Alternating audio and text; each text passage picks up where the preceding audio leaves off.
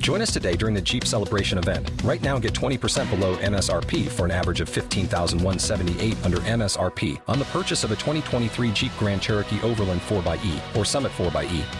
Not compatible with lease offers or with any other consumer incentive offers. 15,178 average based on 20% below average MSRP from all 2023 Grand Cherokee Overland 4xE and Summit 4xE models in dealer stock. Residency restrictions apply. Take retail delivery from dealer stock by 4 1. Jeep is a registered trademark. Every day, we rise, challenging ourselves to work for what we believe in. At U.S. Border Patrol, protecting our borders is more than a job, it's a calling agents answer the call, working together to keep our country and communities safe. If you're ready for a new mission, join U.S. Border Patrol and go beyond. Learn more at cbp.gov/careers.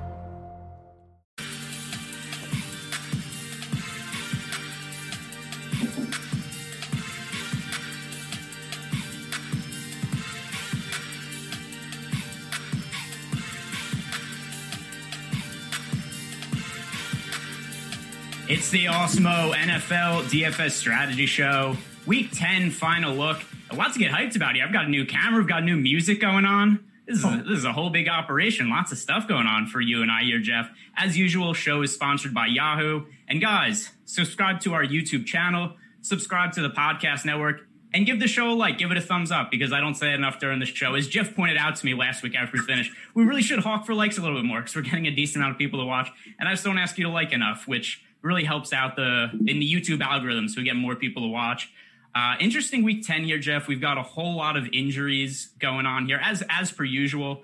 Uh, some interesting quarterback spots to discuss also. So we'll start there as per usual. The high end of the quarterback plays in terms of chalkiness this week. We have a couple guys that are actually coming in sub, I mean, over uh, 12% ownership. Kyler Murray, Josh Allen, makes sense. Guys with rushing upside. Of the two most uh, higher owned guys on the slate, and I, I, don't know why I couldn't figure out how to say that. Of, of, the two most popular quarterback plays on the slate, there you go. Which which of them do you prefer this week? Yeah, look, if Greg, if you know, I asked Greg to do it because he'll ask nice. I'll just yell at you and say, you know, smash the like, come on, let's go. But uh, yeah, in all seriousness, this, this, is shaping up as like the game, right? I mean, Buffalo, Arizona. Um, the, the biggest point total, the you know a pretty big implied team totals on each side. Um, and, and realistically, it's just we got two marquee quarterbacks, right, for fantasy. I mean, two guys who rush the ball. Josh Allen, Kyler Murray is, is just at a historic pace right now. Uh, I know he's 8K, but I, I, still don't think his price is quite high enough. So, um, you know, and, and again, you know, you look at the Bills, like they're not really the tough matchup that maybe we would have thought they were the last couple years. Matt Milano's on IR. Uh, Tre'Davious White might not even play. Although I shouldn't check his up. I update his his injury status. He might be he might even be probable. I'm not sure, but uh, anyway, regardless, like it's a pretty good matchup for a rushing team too, like Arizona and for Kyler Murray. So, you know, looking at those two, um, I do think there's a chance here Josh Allen gets in a better game flow situation and ends up throwing the ball 45 times. But uh, straight up, like I, I, I would just take Kyler here. I think the Kyler DeAndre Hopkins stack has, has a big chance of bouncing back here, especially if White is, is even even if White plays, if he, he's not 100. percent So I think that stack has a, has a really big chance of going off here. You know, it's kind of interesting because I generally don't like to pay up this expensive for quarterback unless it's just somebody who's really low owned, like we've talked about in some other spots with rushing QBs. But look at the combination of ceiling and floor for Kyler Murray this year. He scored at least 20 DK points in every game so far this season. And I mean, we've seen him go over 40 also. I mean, the, the ceiling's there, the floor's there. So it's kind of hard to get away from him, even though there is this really high price tag. Uh, like you said, stacking with with DeAndre Hopkins, I think that makes some sense maybe a little bit of concern from people after last week's game where DeAndre Hopkins just basically didn't really do anything. Uh, zero catches in the first half, I remember correctly, and finished with three catches. Uh, but even so, I'm not too concerned about that. DeAndre Hopkins still one of the most targeted wide receivers in the league, and maybe that will make it so that that stack in particular is not necessarily all that high owned. And then the other thing also, Kyler Murray and Josh Allen, how comfortable would you feel playing either of them naked in this spot? Yeah, that's that's an interesting question. I mean, again, I think if I'm playing one naked, it'd be Murray for sure. Um, just because you know, again, or maybe even playing with the running back. But again, I mean, the question was, you play them on their own? So yeah, it would be Murray for me. Um, I, again, I just feel like Josh Allen is in a spot where he's going to be throwing the ball more. Uh, most in most most times, like more like sixty percent of the time, he's going to be throwing it more than than Kyler Murray, kind of in this spot. That that's kind of what you know the projections are saying, right? So to me, that means like a Stef Diggs, John Brown stack is, is more in the cards. Uh, and and look, you have John Brown there getting more targets. Uh, you know, he's going to get secondary coverage as well. So uh, to me, uh, if I was playing one make it it would be Kyler. Uh, he's also more expensive, and and like the Kyler. DeAndre Hopkins stack would cost you more, right? So playing him without anyone is, is going to be kind of a, a more unique way to go about it because I think most people are going with with Hopkins there. So yeah, it's it's an interesting question. I mean, I think it's probably viable with both guys, but uh, I think Kyler is also interesting if you want to get create like a, a little unique. Like I said, Chase Edmonds, I do kind of like that stack, uh, especially with rushing quarterbacks.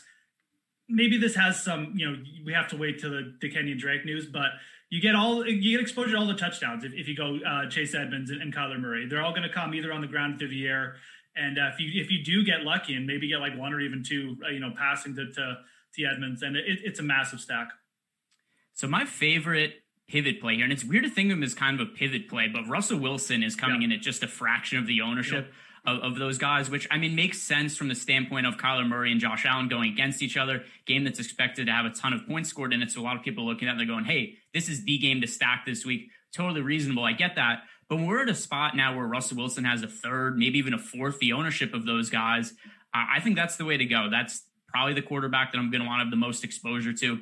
Russell Wilson has just as much upside, probably even more than any other quarterback on the slate. The matchup against the Rams, maybe not ideal, but even so, it's Russell Wilson. He's somebody who I really consider to be matchup proof just because of his ability to run, and then also because they're having him throw the ball a million times a game. So Russell Wilson also has had some struggles as of late. Uh, a lot of turnovers uh, in the last few weeks, but even so, it's, it's not killing his fantasy production. He's still putting up pretty big fantasy games. I think I'm pretty confident that he's going to have a good game against the Rams.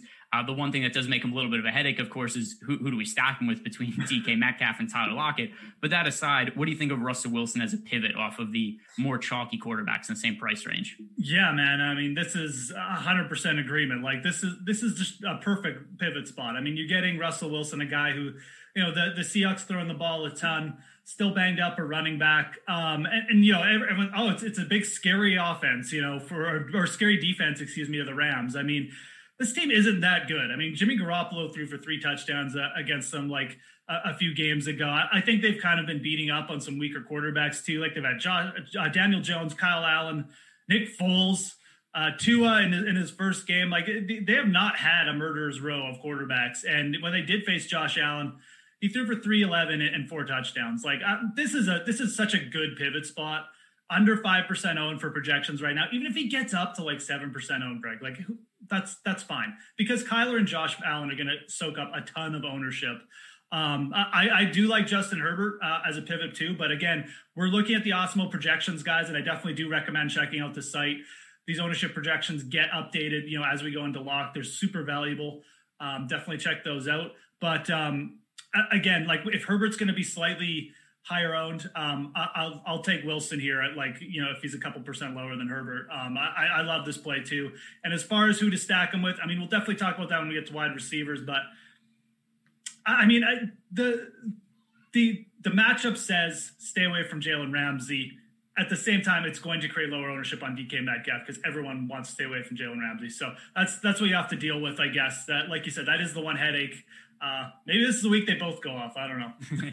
well, at least one benefit we have, and we'll definitely have this when we get to running backs. There's a ton of value this week, so there there's yep. no concern about finding salary to pay up for it, like there have been on other weeks. Like I know last week definitely ended up being a little bit of a salary crunch as I was finalizing my lineups on Sunday. Uh, we're not going to have that issue this week. There is all the salary in the world to pay up for whoever you want, so that is definitely going to impact lineup construction. Uh, looking down the the ownership for this week it's pretty concentrated at the top of the quarterbacks, much more so than usual. And that kind of makes a bunch of guys, like I mentioned, Russell Wilson kind of stand out as guys we could roster for less ownership. Uh, some other guys that are really low owned that uh, I think stand out. One, Jake Luton, who last week was somebody who we were actually on a little bit, had a favorable matchup against the Texans, ended up scoring a ton of fantasy points at 4,900.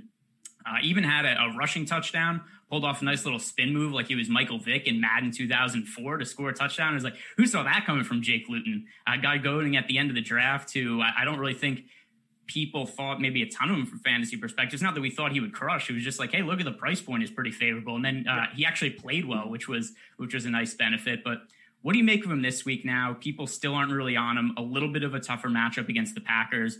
Still relatively cheap at 5,400, a little more expensive. But after what we saw last week, are you willing to go back to the well? I would I would really like to go back to the well here. Uh, the problem is the weather in Green Bay looks like it's going to be a, a factor. Um, we're talking like 20, 20 mile per hour winds, probably some snow and, and ice. It, it is kind of off and on here. Like the, the, the really bad stuff might not come till later in the day, but it, it, right now it looks like it's going to impact the game at least a little bit. So um, I would really like to go back to this spot. I think this is actually a really good matchup against Green Bay. Um, they, they just have not been that good on defense. So um, you know, it's something to watch for. You know, if, if, the weather does clear up, and it definitely could. Um, I, I, think going back to like a Luton DJ Chark stack is fine. Luton is, is a big pocket passer. You saw him looking downfield, like Greg said. I uh, just looked more comfortable. You know, he's a different type of quarterback than, than Gardner Minshew. So, I mean, Minshew's more trying to just create plays on his own.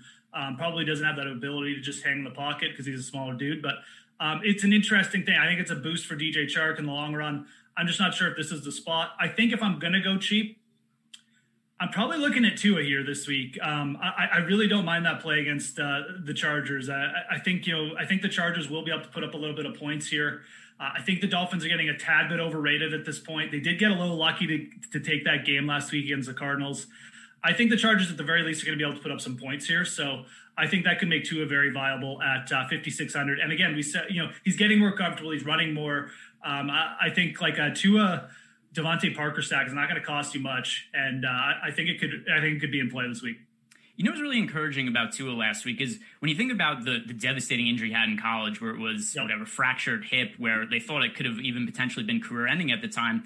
I thought he really would have been ten- would have been tentative to take hits once he once he started playing in the NFL. He rushed seven times last week, and he looked yep. pretty mobile. He was moving around, didn't really seem that afraid to get hit. Uh, I, I, was really surprised to see him run that much, and that adds a, a lot of fantasy upside to him. Uh, I know a lot of people were ready to write off Tua after one game where the Dolphins actually won against the Rams because, like, look at his fantasy production, he didn't do anything, and it was, and it's like, yeah, but look at the game script. What did he have? Like, what did you expect from him? It was his first career start. They won the game by a million. The offense was never on the field because no. the defense scored a couple touchdowns. Yeah. So he just wasn't asked to do that much, and then last week he had to do a little bit more against the Cardinals. I thought he looked really good. So I'm on board with you uh, with Tua being a, a viable contrarian option. Is there anybody else who stands out to you, either? That you think is going over own, somebody's going under own, just stands out as a good play?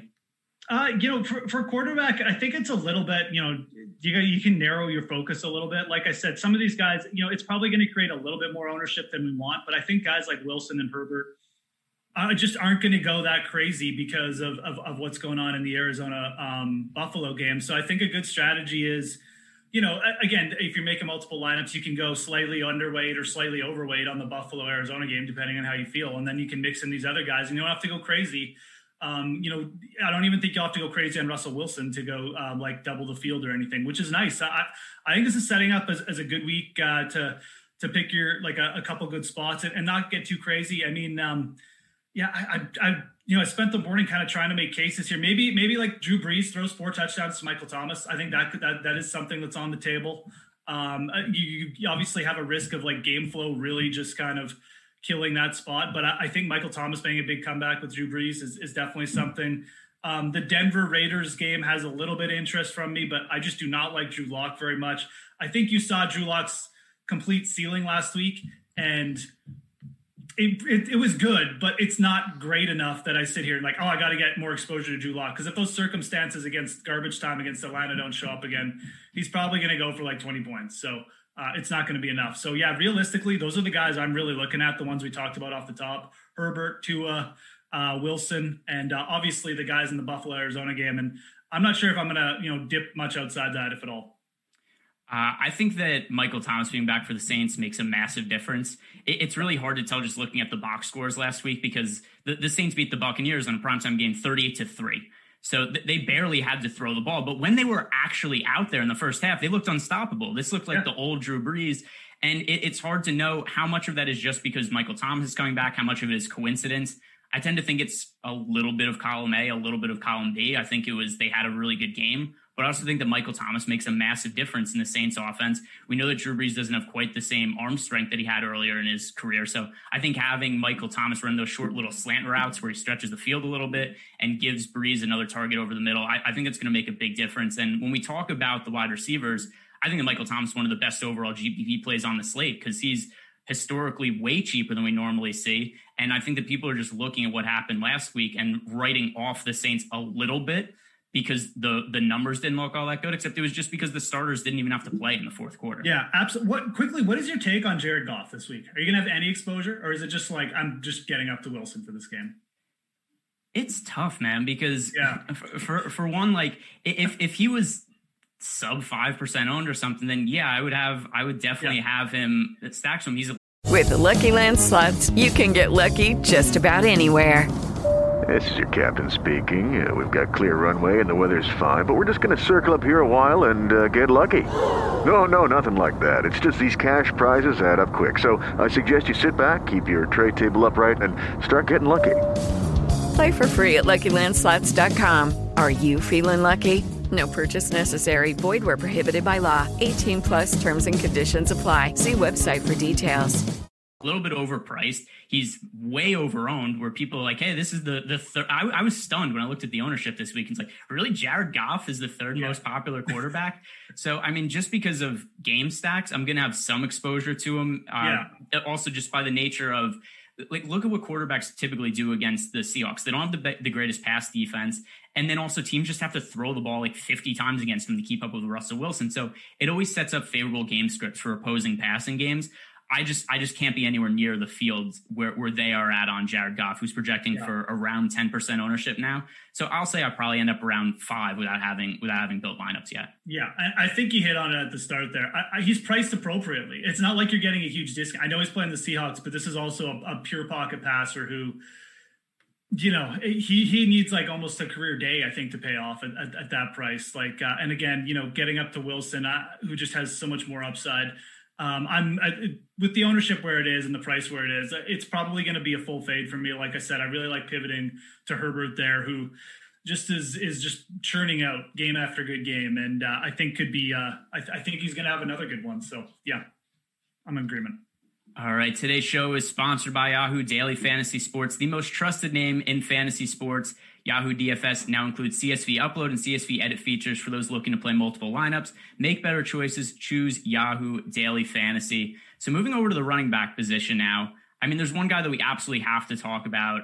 You know who it's going to be, and I don't really have a hot take here or anything. It's Mike Davis. Just just play him like I know people people are trying to go crazy on Twitter where I wrote an article earlier in the week and people are saying like, oh, everybody's gonna play Mike Davis. You don't want to play him. It's like he's four thousand dollars. I get that. I get that he's had a couple of bad games in a row without Christian McCaffrey, but is scoring nine fantasy points at a four thousand price tag. It's not even going to kill you. you. He could end up in the optimal lineup scoring nine fantasy points at four thousand, and the upside is clearly higher higher than that. I mean, we've seen him score as many as was it almost 30 fantasy points in the game against the Falcons? The yeah, matchup absolutely. isn't necessarily ideal against the Buccaneers, but so what? He's involved in the passing game. He's going to score probably a floor of like eight fantasy points upside to score 30. If you get anywhere in the teens, you're probably dead if you don't roster him. Just play Mike Davis. Uh, do you have any other takes than that?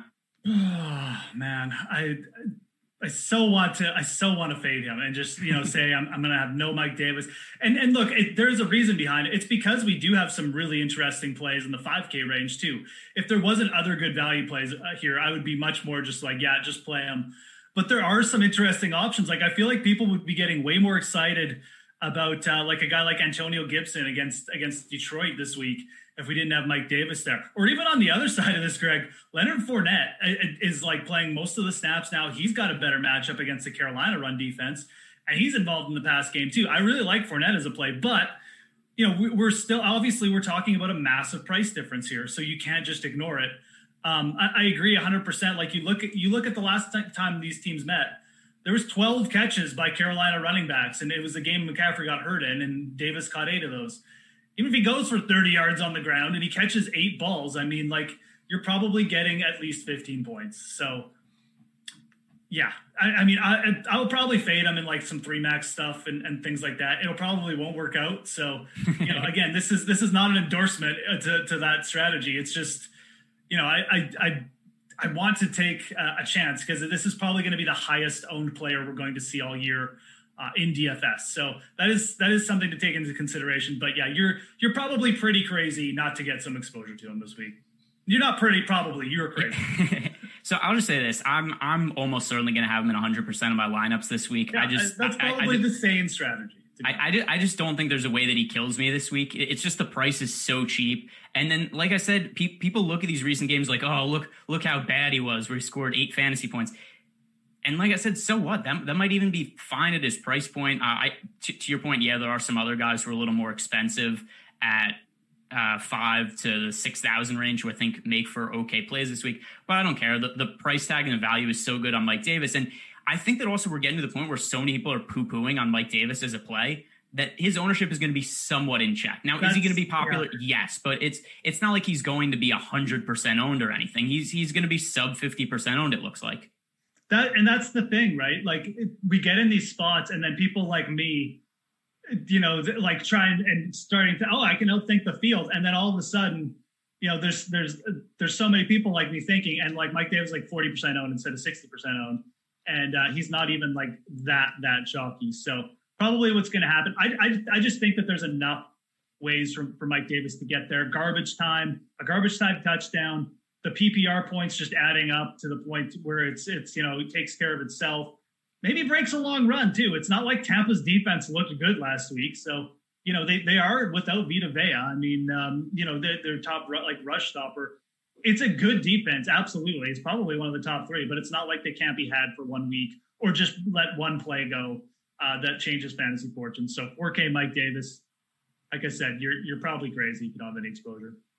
So one spot that I think is pretty interesting here is Duke Johnson, who's kind of the same price. That we've seen David Johnson uh, around for most of the year, uh, a little bit cheaper, five thousand. With that said, David Johnson has not been all that good this year, and I know that people just like to plug in whoever the backup is that's coming in for the starter. That always screams value in DFS, but given how little production we've gotten out of David Johnson, which I'm aware of, I play David Johnson all the time this year. It, it has not gone well when I rostered David Johnson this year. And I do think it's interesting now that Duke Johnson comes in at around the same price tag, and everybody's like, hey, we're going to roster a ton of Duke Johnson this week. And obviously, the ownership is a little bit kept in check because of Mike Davis there. But mm-hmm. is there anything that leads you to believe that Duke Johnson is going to be massively more successful than David Johnson has been? Not really, no. Um, I, like I, this is not a player I've thought much about this week. Again, because you have Mike Davis there at 4K, and then you have some other players um, that are going to be lower owned than than Duke Johnson in a similar price range. I mentioned Gibson and Fournette. Um, and look, I, am not saying like those guys are, are necessarily great, but I, I, like the spots better for them. Um, Cleveland coming off a bye. They look, they, have given up some points, and, and, this, but this game is going to be ugly too with weather. Um, like I'm not sure how much the ball is going to be moved. You, you remember the last Cleveland ugly weather game, Greg? Nobody scored any points. Nobody did anything, and that is a very possible scenario here where you just don't need any like it doesn't like oh they're gonna check down a ton.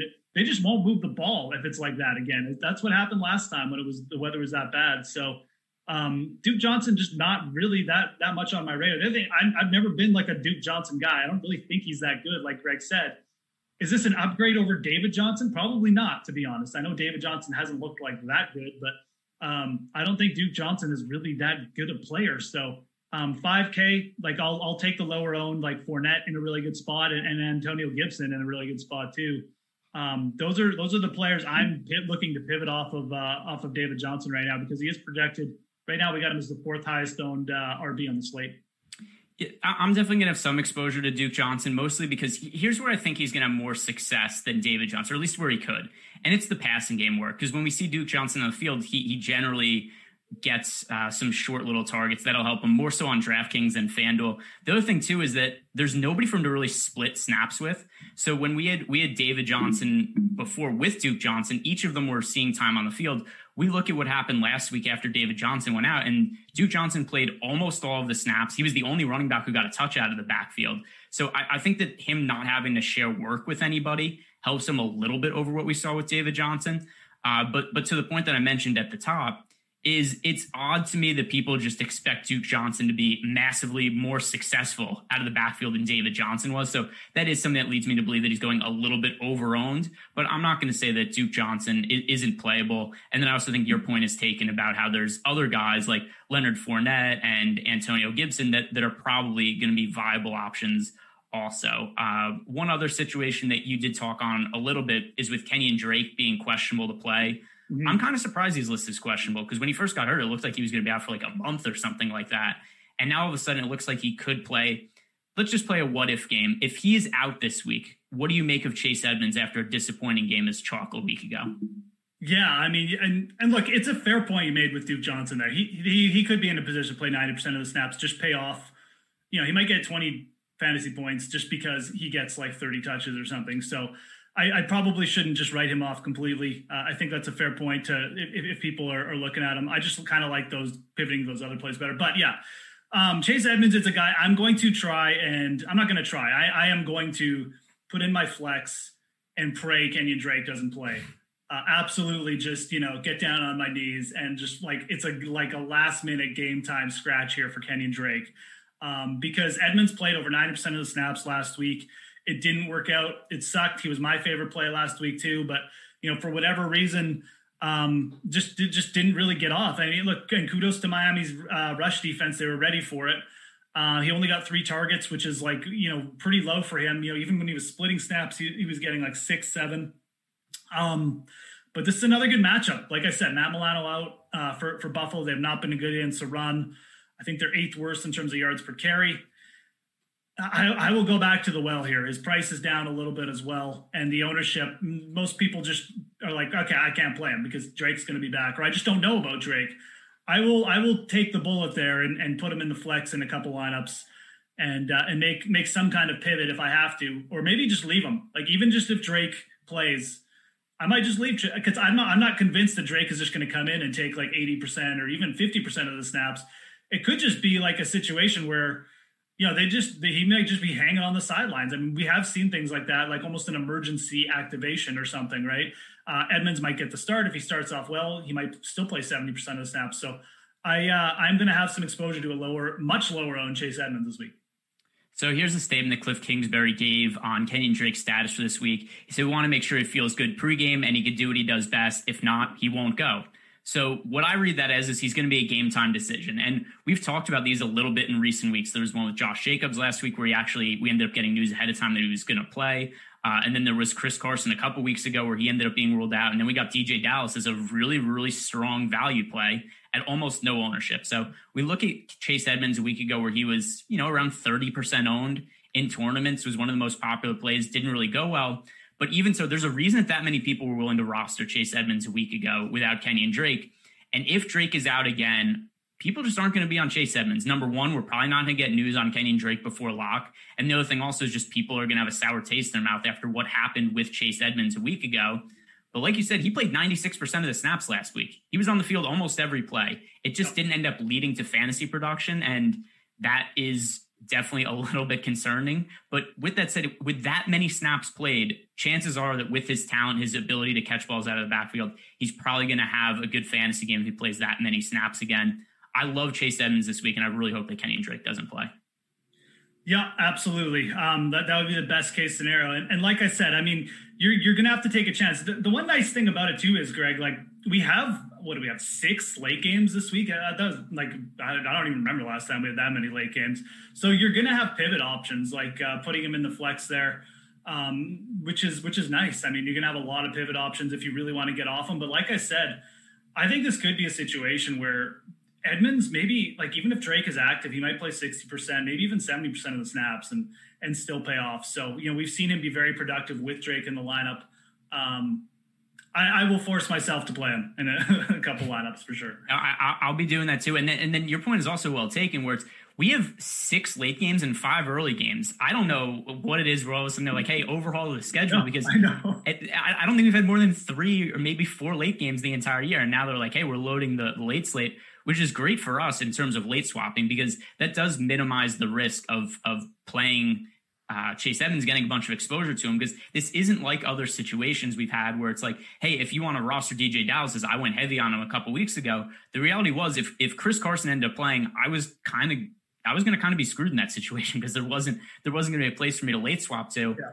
Plenty of late swap opportunities, so I, actually, I certainly recommend getting actually some. Funny exposure. you bring up you bring up Carson too because Carson is the exact same almost the exact same price on DraftKings and he's questionable as well. So you might have a perfect pivot spot. Maybe Drake gets activated and you just pivot to Carson if he's active. Um, I'm just throwing things out there. I think Carson's going to be risky, but um, I do think if he's active, he's probably going to get the majority of the snaps. So it's certainly not a bad situation there.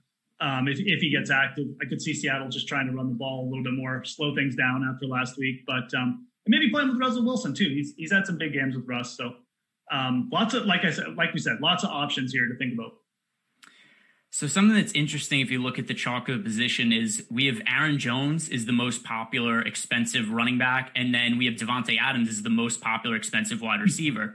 We've seen this happen a ton this year where people are just building lineups and they're like, hey, we're just going to play all of the guys from the same team. Uh, I get that it's a really favorable matchup against the Jaguars, but what are the odds that Aaron Rodgers, Aaron Jones? With the Lucky Land slots, you can get lucky just about anywhere.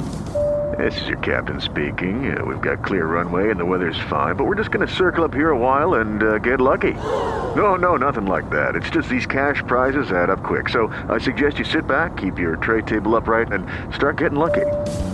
Play for free at LuckyLandSlots.com. Are you feeling lucky? No purchase necessary. Void where prohibited by law. 18 plus terms and conditions apply. See website for details.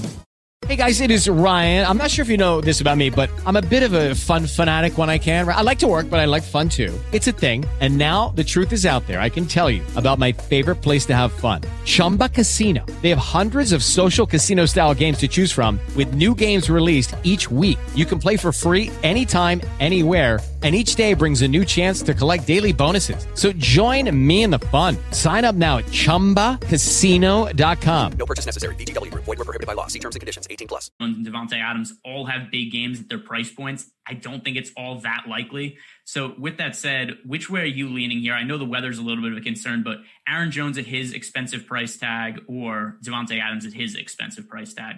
Yeah, yeah. I mean, I guess I showed my hand by not talking about Aaron Aaron Rodgers in the quarterback section. Uh, I'm more prone to just going with this is going to be the game where the touchdowns blow back to Aaron Jones. Um, look again, yeah, some of it is the weather. I mean, I, but I, I'm not I'm not sitting here saying that like because there's some wind, Davante Adams can't catch 15 passes. That is that's definitely a scenario that can still play out. So you know, again, if, if I was making uh, 100 lineups, I would try and have a little bit of exposure to the Green Bay pass game too, as some kind of hedge. But I would be more overweight on Aaron Jones in this spot. Jacksonville run defense. We have a team coming in at home two two touchdown uh, uh, favorites. The the one thing that scares me from Aaron Jones and, and why this ownership scares me a little bit is Jamaal Williams is still good for still a good running back. He's still going to be involved. Um, he's coming back this week, but realistically, you know, we look at the, you look at the slate. Um, no Dalvin Cook, no Christian McCaffrey. I know Kamara's there. He's, he's priced up at 8,200 though. Aaron Jones is the closest thing we have to like a Dalvin Cook this week. Like realistically, this is a player who, who, who can get you three touchdowns in the right circumstances. So I am kind of down with this uh, this play. Um, you know, there's probably going to be a lot of Mike Davis, Aaron Jones lineups this week. That's something to think about. And again, it, it does kind of like you know it, maybe that maybe uh, maybe you use Mike Davis and you pivot off of Aaron Jones, but I, I kind of like using Aaron Jones and pivoting off Mike Davis to make uh, a little bit of unique lineups. And again, I'm not saying you have to use no Mike Davis. I'm just saying when you're doing your Aaron Jones lineups, something to think about. That's going to be a big combo, Davis and Jones this week. So I do like Aaron Jones. Um, I, will like I said, if I was who, who would I have more exposure to? It'd definitely be Jones over Davante Adams. Yeah, I'm, I'm in the same boat as you, uh, especially if the weather does end up being a concern. Just what we know about how weather, uh, wind, snow, cold weather, how that will affect fantasy is it generally tends to mean that teams skew a little bit more towards the running game than the passing game. And look at what happened the last time the Packers were in a win game. I get that Davante Adams ended up scoring touchdowns because they just threw to him on the one yard line, but he had seven catches for 53 yards that gets that gets kind of canceled out because he scored three was it one yard touchdowns in that game, which was super annoying for me because I was just off that game because of the the, the weather. But still, you have to look at that line that Davante Adams had. And if the weather ends up being a factor, do you really want to look at Davante Adams and say that, hey, somebody with seven catches for 53 yards in his last game, we're, we're just going to expect him to score three touchdowns again from the one yard line? So I, I think I think that what we've seen from the Packers in bad weather games this year, I would definitely skew a little bit more towards the running game because they just didn't throw the ball that much. They didn't really take looks downfield the last time that we saw them in this sort of situation. Uh, one other guy here I want to talk about before we move on from the running back position. I think that Alvin Kamara is a really good pivot off of Aaron Jones uh, because there's so much ownership going to Mike Davis and Aaron Jones. There's not really anybody else who's super popular. Everybody else sub 20% owned. So Alvin Kamara at about half the ownership of Aaron Jones this week. I think that's a decent pivot to make. Uh, Alvin Kamara was not really all that involved last week with Michael Thomas back, but like I said with with Drew Brees earlier, that was more of, of a of a result of the score of that game. They won 38 to 3. Jameis Winston played in the fourth quarter. They didn't, they didn't have the starters in there at all. So I, I, think that we could count on more fantasy production from the Saints, uh, especially going up against a banged up 49ers team. Are you willing to make some lineups where you pivot off Aaron Jones and go to Alvin Kamara? Yeah, it's kind of a it's a bit of a similar situation, is it, with like Michael Thomas and Kamara? Like one of these guys is probably gonna have a monster day. I am more prone probably to go in Michael Thomas in the spot, just because the San Francisco uh, secondary has been absolutely torched by number one receivers the last week, two weeks. Like I'm talking like like they are still trying to put out fires there. I mean, it is it, it it's been embarrassing. So I think this is a game where Michael Thomas kind of makes maybe a comeback, but like realistically, it could easily just be Kamara. Just be you know a couple screen passes to the house or something. All of a sudden, he's got two touchdowns and like 150 yards. Someone's going to score a lot of points for the Saints. They're they're nine plus point favorites here. San Francisco is basically, I mean, they're starting Jimmy, Jimmy, Nick Mullens, uh, and they don't have George Kittle anymore. They're banged up on D. Like I said, their secondary can't stop anyone all of a sudden. Someone's scoring a ton of points here. I, I, I completely understand the Kamara pivot, especially from an ownership perspective. Um, I haven't quite decided exactly what I'm going to do with him.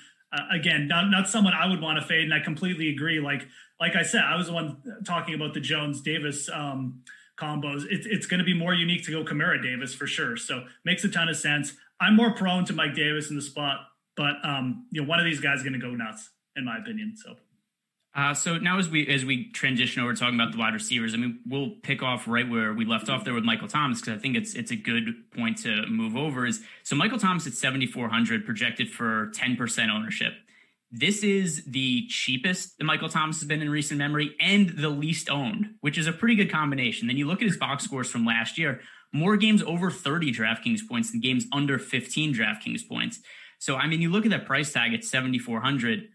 I, I think that he's the top wide receiver play on the slate for GPPs with everything considered the price, the ownership, the the matchup, the upside. I think everything sets up perfectly for this to be a good Michael Thomas spot.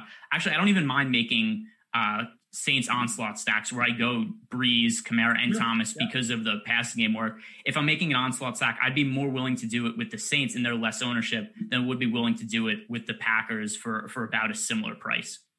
Yeah, and, and look, like the Saints are big favorites, so I guess you could sit here and, and we could say, oh well, how much is Drew Brees actually going to throw? But it makes a lot of sense for the Saints to get Michael Thomas back involved. Like this is a team with playoff Super Bowl aspirations. They need Michael Thomas if they're going to win the Super Bowl. And, you know, how do you get someone like that back in the fold? Well, you throw to him 12, 14 times against a really soft San Francisco secondary, and you get him in the end zone a couple times. And all of a sudden, everyone's happy again. And Michael Thomas is happy, and he's not fighting with his coaches or picking fights at practice.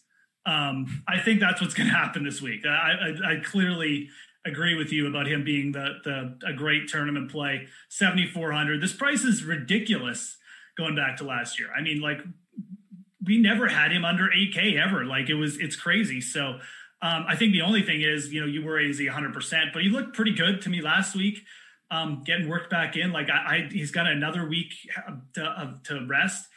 This should really be it, man. That this San Francisco secondary has quit. It looks like the last couple weeks. So um, I, I, am all over this. I will say this too. Um, everyone likes Jared Goff. Like, why is Robert Woods not like in the top three owned wide receivers here this week? Um, he's going off at just barely over Michael Thomas's ownership percentage. Um, I see people on Cooper Kupp because of that 20 target game last week, which is insane. I think that was had a lot to do with circumstance. Robert Woods to me is is that has the better ceiling between those two. Um, I really like his price this week, and uh, if he's going to be like under fifteen percent owned, absolutely, Robert Woods will be one of my top plays.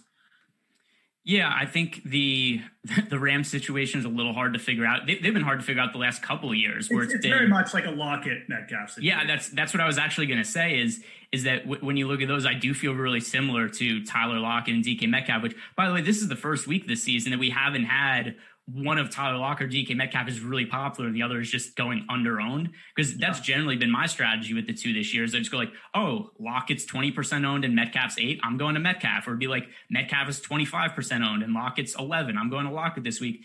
This week, I think people have just thrown their hands up in the end and they'd be like, you know what? I'm done guessing. I'm just not rostering either of them, which also people aren't really rostering Russell Wilson this week. So I kind of see how that comes about. So I'm going to put you on the spot right now. DK Metcalf or Tyler Lockett, whose turn is it? I'm going to go with Lockett. I, am just going to play the matchups this week. Um, I'm going to say Ramsey at least does enough to keep Metcalf, you know, I, I, within the realm of like not destroying the slate. Um, maybe this is the spot though where, where both these guys just go like go for 100 yards because I do. The, the more I think about the Seattle Rams game, I, I really think we're going to see some points here. Uh, I, I do. I think Seattle's going to come out with a bit of a chip on their shoulder, and I think it's going to force the Rams to throw a lot. And uh, I think a guy like Robert Woods could could really keep the minutes. So um, I love, like I said, I love starting those Ram stacks or, or the the Seattle game with Robert Woods, and then coming back with with Lock and Wilson. But I, I, might even I might even go there this week and make a, a DK Metcalf, Lockett, Wilson stack and put all three together. At some point, they all have to go off, right? like it's gonna happen at least once. So um, I, I, think you could get a, a, crazy type of game like that. But I'm gonna I'm gonna I'm gonna take Lockett over Metcalf. Listen to Lockett's box scores over the last six weeks. It's so ridiculous. 40 DraftKings points, 6, 8, 56, 7, 8. I, I can't think of any player who's been this boom bust where literally you either need Tyler Lockett to win on certain slates or you just lose if you have him because he's been so terrible or so good.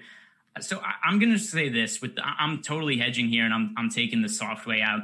Given that the ownership of the two is about even, that's what I'm going to do this week too. I'm going to have some Wilson stacked with Metcalf. I'm going to have some with Lockett. I'm not taking a stance this week, which I, I have taken a stance on the lower owned guys more often than not this year.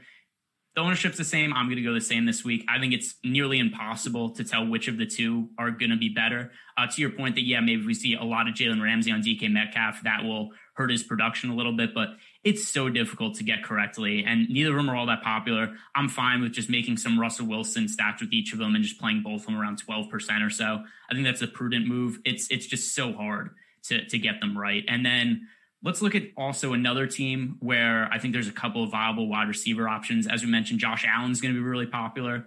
He has a couple of wide receivers here, and Stefon Diggs and John Brown were both coming off big games because I mean Allen himself had a, a gazillion fantasy points last week. So who would you prefer to stack Josh Allen with? John Brown, Stefon Diggs, or maybe somebody else. Maybe you're going with Gabriel Davis or something crazy. No, um, this is another one where yeah, you look at the matchups and you say, okay, Patrick Peterson, maybe he's not like a shutdown corner, but he did he did a pretty good job on DK Metcalf. And you know, a road game. I, I this, I'm probably to go. I, I, think John Brown being the lower owned of the two, like clearly lower owned of the two, um, has me thinking like that is probably the way to go. But realistically, you could definitely go with the triple stack here. Um, I, I, do think that that Allen is going to be throwing quite a bit in this game, just because I think I think the Cardinals. I like the Cardinals to win this game. And um, you know, in that scenario, you could get Allen throwing 40 plus times, which could really make both guys viable. So I think the play here might be to go both. But um, you know, if I'm making one, or if I'm coming back with like a Kyler Murray, DeAndre Hopkins stack with one of these guys, probably going to be John Brown at lower ownership in a better matchup. Um, we've kind of seen the secondary receivers go. I mean, you just have to go back to the Lockett game, quite frankly, to think that. So um, I like the connection with Brown and Allen too. They they play together more, but um, yeah, it's going to be John Brown with the caveat of saying like fading Stefon Diggs is is it's a scary proposition because you know he, he's real good. Yeah, I um, I like John Brown a decent amount this week, and so if you look at his box scores for the year, nothing's going to really stand out about him. And part of the reason is because he's been injured. He's had times where he's had to leave games early. He's also battled uh, different injuries. He had a, he had a knee injury which held him out for a couple of games. Last week was the first time he really looked healthy since the start of the year. And week one against the Jets, 10 targets for John Brown. Last week against the Seahawks, 11 targets for John Brown. Uh, unfortunately, finished one yard short of the 100 yard bonus on DraftKings, but still eight catches for 99 yards, season high in targets. that to me is all really encouraging. I think that that's what we're going to see going forward from the Bills is John Brown to be getting, you know, seven, eight or so targets per game the rest of the season at his price point. I think he's a pretty good play. And he's also a little underpriced on FanDuel. So I'm certainly willing to roster him on both sites.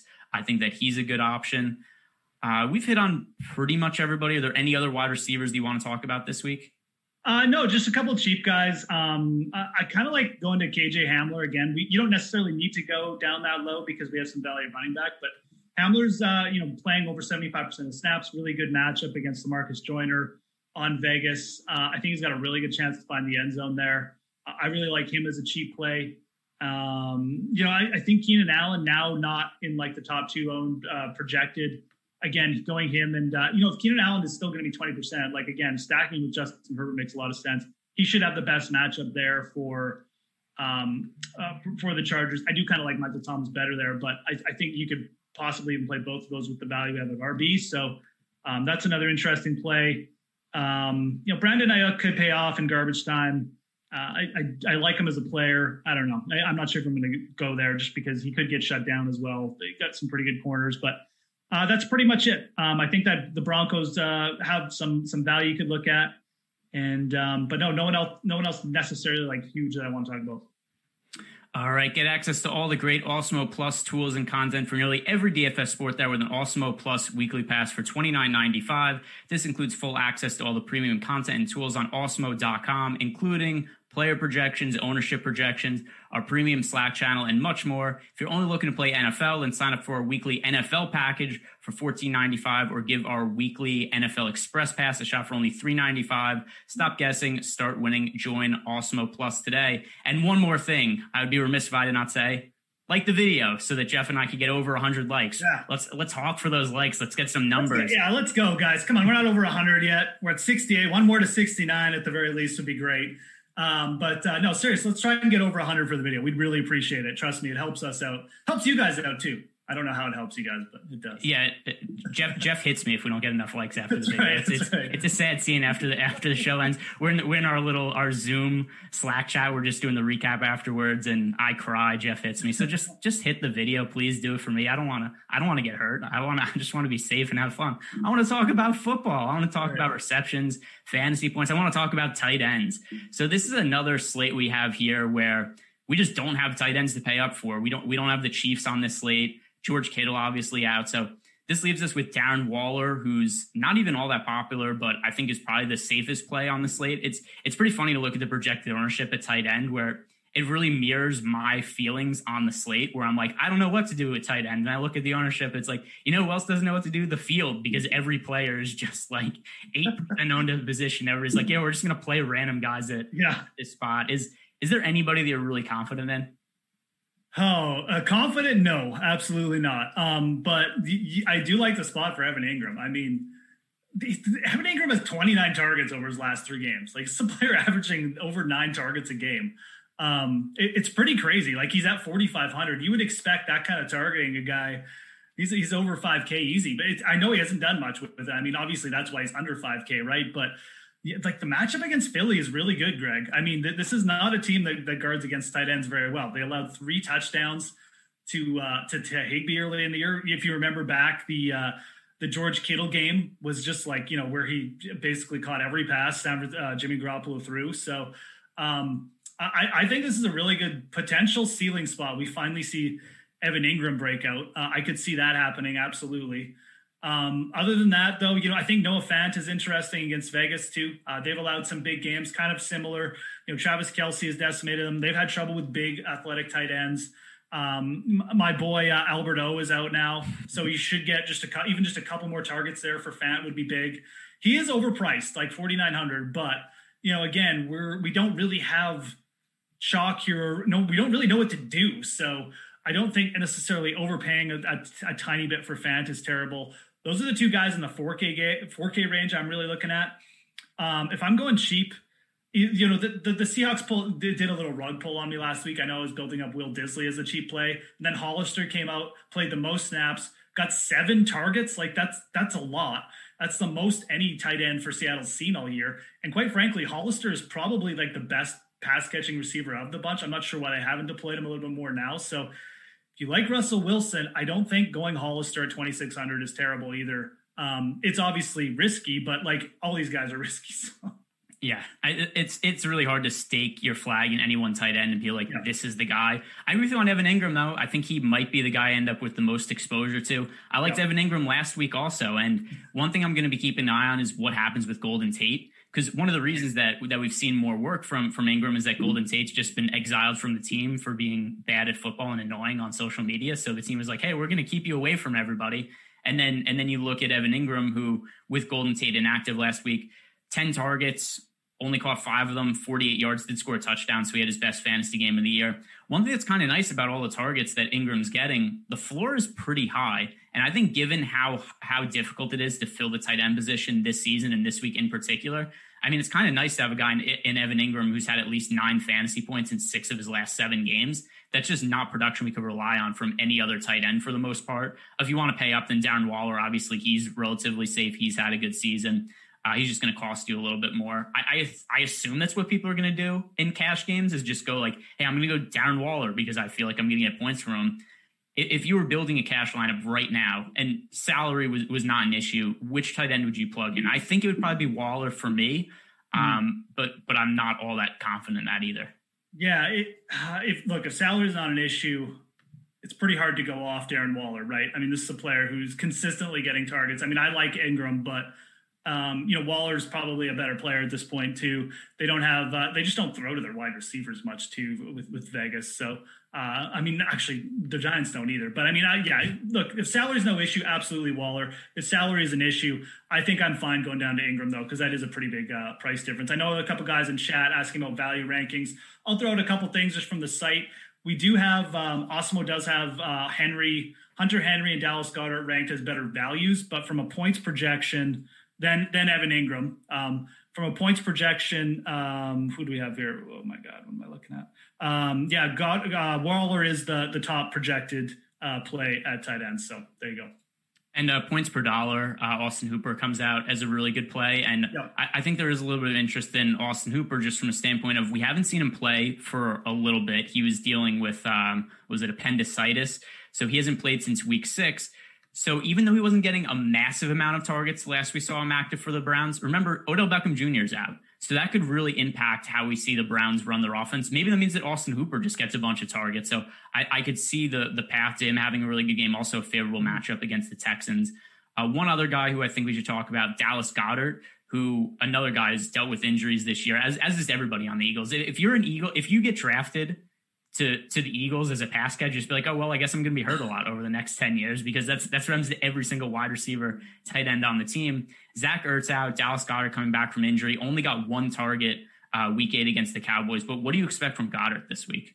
Yeah, Goedert's range of outcomes feels like Engram. I'm pretty comfortable saying he he'll get like you know six or seven targets at least, like as a floor. I don't know what he's going to do with those targets. He could get like you know six catches for like 30 yards. It wouldn't surprise me. Goedert's range is way bigger. He could get two targets. He could get 12 targets. Um, he could go for 30 fantasy points. He could go for three. Um, that, that's kind of my feeling on Goedert right now. He's he's a really athletic dude. Um, you know, the matchup maybe isn't as good though as people are are thinking. Like I said, I think the matchup for Engram is so much better. Which now that we have them, um, you know, kind of projected to be very similar owned, uh, that's, uh, that's kind of got me leaning Engram, Um, Goedert even possibly like higher projected owned. So um, you know, Giants only allowed two um, two touchdowns to the position. They're they've only allowed 34 receptions to the position. Like they're, they're a pretty the, the Giants are a pretty solid defense. Like I, I think that's what people sort of maybe just forgetting at points this year um, doesn't necessarily mean that you have to fade uh, Goedert. Like I said, he's an, a big athletic tight end. He could easily over. He, he can go off kind of against anyone. I think. But um, I, I it's probably going to be a spot I fade. Uh, as much as I know this could be the spot that kills me this week. Although I don't think he's going to get so chalky that it'll be crazy. But um, I, I, prefer, I basically prefer Ingram over Goedert here. Yeah, if I have to say one positive about Dallas Goedert coming back from the ankle injury, he did run a route on 85% of Carson Wentz's dropbacks. Just nothing came of it. And there's a couple reasons why. Uh, well, actually, really only one reason why, and it's Carson Wentz was terrible. That, that game against the Cowboys, they were favored by yeah, that's like right. 10 and a half, nine and a half points, some, somewhere around there, and and they just couldn't score. And even when they did score, it came from defensive touchdowns, so the offense wasn't on the field all that much. But yeah, it's it's kind of hard to know what to make of the Eagles' offense in Dallas Goedert. Um, I'll say this before we move on from the tight end position because there was a bunch of names we threw out. Here are the three tight ends that I think I'm going to have the most exposure to this week Darren Waller, Evan Engram, Austin Hooper. If you had to pick three tight ends, just to narrow it down so it doesn't seem like we talked about 30 tight ends here, which are the guys you really want to hone in on? Yeah, so I'll uh, I'll throw it Hollister, um, definitely Engram, and i am probably going to say Fant over Goedert. Um, I do think the the Philly offense could get on track a little bit this week. Just they're coming off a bye. They get Miles Sanders back. We didn't really talk about, but uh, has some PPR upside too. But um, yeah, I'll, I'll say Fant over Goedert for me right now. All right. My favorite position to talk about the defense. defense. and special teams. Um, I, I, actually think that this is there. There are some interesting spots this week because th- there are a lot of cheap defenses that I think have some potential to be decent. One that stands out to me is the Detroit Lions.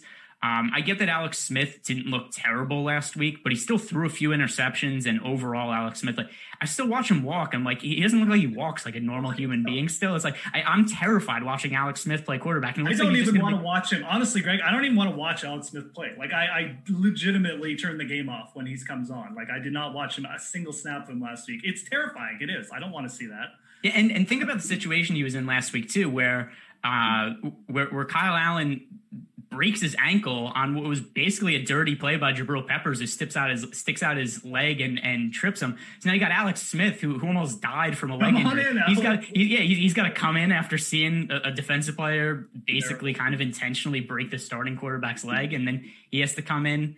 I, I think that this is a decent spot for for the Lions defense at a cheap price. Um, I think you can make a case for the Giants also. Uh, I think that they're actually going to come in pretty popular because the Giants defense has been decent this year. And Carson Wentz, you get Carson Wentz under pressure and he just panics. I've never seen a guy who's like he sees the defense like a oh, panic, panic, panic, and he just he just throws the ball up in the air. He's he's helicoptering, he's spinning, he freaks out whenever anybody's in his face. So the Giants have a decent defense. I think they're okay. Uh, what, what do you think of some of these defenses? Yeah, I, I, definitely, you know, the Lions at 2,600 uh, have to be, uh, you know, considered. Uh, again, I think this is kind of setting up as a week where I, I, I might want to roll the dice with some cheap defenses. Um, I know I wrote up the Browns. Um, again, I don't mind targeting, you know, a, a, team coming off the bye. They do have some talent. They're actually up there in turnovers too. They've been really good at creating turnovers under Stefanski. Um, I'm not a fan of the, of the Houston Texans at all. Like I, I, I don't think I just don't think they're good. Um, I, and I, I think in a cold weather game, I think their offense could get really exposed. So um, I'm probably going to at least have a, you know, be overweight on the field of the Browns. Um, I, I, I, will say this, you could just roster the Saints in every single lineup this week. And who cares about the chalk? Um, they, that, that's to me, that is probably might be the smart play. If they were even a little bit cheaper, they'd probably be easily the highest owned play. But at 3K, if you can get up there, just putting them in every lineup uh, I, I'd actually be okay with that and just eating a little chalk on defense this week because it's a like Nick Mullens. he, he, he, like that that defensive line for the Saints. It's going to force Nick Mullens into doing his Nick Mullens things where like Carson Wentz, he's very much like a mini Carson Wentz. He'll just close his eyes and chuck it. Like uh, it'll lead to pick sixes. So um, I think paying up for the Saints in every spot not a bad play this week. I'm so confused why Nick Mullens is starting because the first time Jimmy Garoppolo got hurt, Nick Mullens starts. He plays like a game and a half and loses his starting job to CJ Beathard. Jimmy Garoppolo gets hurt again a couple weeks later, and like, well, I guess Nick Mullens is the best option. It's like, no, you guys benched him for CJ Beathard like three weeks ago, and now all of a sudden Mullens is the guy again. Did, did they forget what happened? It just I, makes no sense to me. I I assume that Beathard is going to be starting games again for them in the near future. I think that, that Nick Mullens is just very good at roping Kyle Shanahan in. He's like, oh yeah, okay, you know, practice. He's, he's zipping balls over to, to, tight ends, and even in the games, he'll make just a couple really nice throws. But you know, again, I, I think he just he's very good at playing with Shanahan's emotions, and um, I think yeah, I, I think Beathard would uh, would be the, the better option here. They could just run it a little bit more. He's someone who's more prone to run the ball, but um, I think you're right. We could see CJ in this game. It wouldn't shock me at all. All right, so let's wrap it up. Favorite stack of the week for me, it's going to be Drew Brees to Michael Thomas. I mean, this price point on Michael Thomas is just so ridiculously low, and I mean, we're probably a week, two weeks away. I don't know what the Saints schedule is for Michael Thomas being the most expensive and highest owned wide receiver on the slate. So the fact that we're getting a more of a mid range price tag and way lower ownership than we're used to seeing. I mean, last week this was a guy who was a cash game lock every week down the stretch of the season. He was he was a guy who was over eight thousand, and people were rostering him in fifty percent of cash lineups. He was the highest owned wide receiver in GPPs. I, I think that he's going massively overlooked this week. So that's where I'm going with my favorite stack. How about you, Geoff? Yeah, I think a Saints domination stack. You maybe even play the defense there for like a little like kind of negative correlation, whatever you want to call it. I that I think that's a really interesting play this week. 100% on board with that. Uh, mine's going to be Seattle and Russell Wilson. Uh, again, half the ownership of these top QBs. It's still it's a game with like a 55 point total. It's not like this game is projected to go like 45 points here. We have points projected. Um, I like in with you know maybe a double stack, but I'm going to go uh, Tyler Lockett probably more heavier, and I love coming back with Robert Woods in that game. All right, that is going to do it for the show. Guys, before you leave, like the video. Also, subscribe to the YouTube channel, subscribe to the podcast network go check out awesemo.com. Maybe sign up for for a weekly pass. That's only three ninety five. Geoff, any closing thoughts for the slate this week? No, just keep an eye on the weather, obviously, and, and no, don't forget about the uh, you know we got five late games. Chase Edmonds and your flex guys, you know, put them there. You get I got lots of options to pivot from. So that's going to be the play. We'll come back and talk about how that worked out. Hopefully to our advantage, Greg. Chase Edmonds in the in the late flex. All right, that's going to wrap it up. Jordan, hit the music. I hope you guys win some money this week.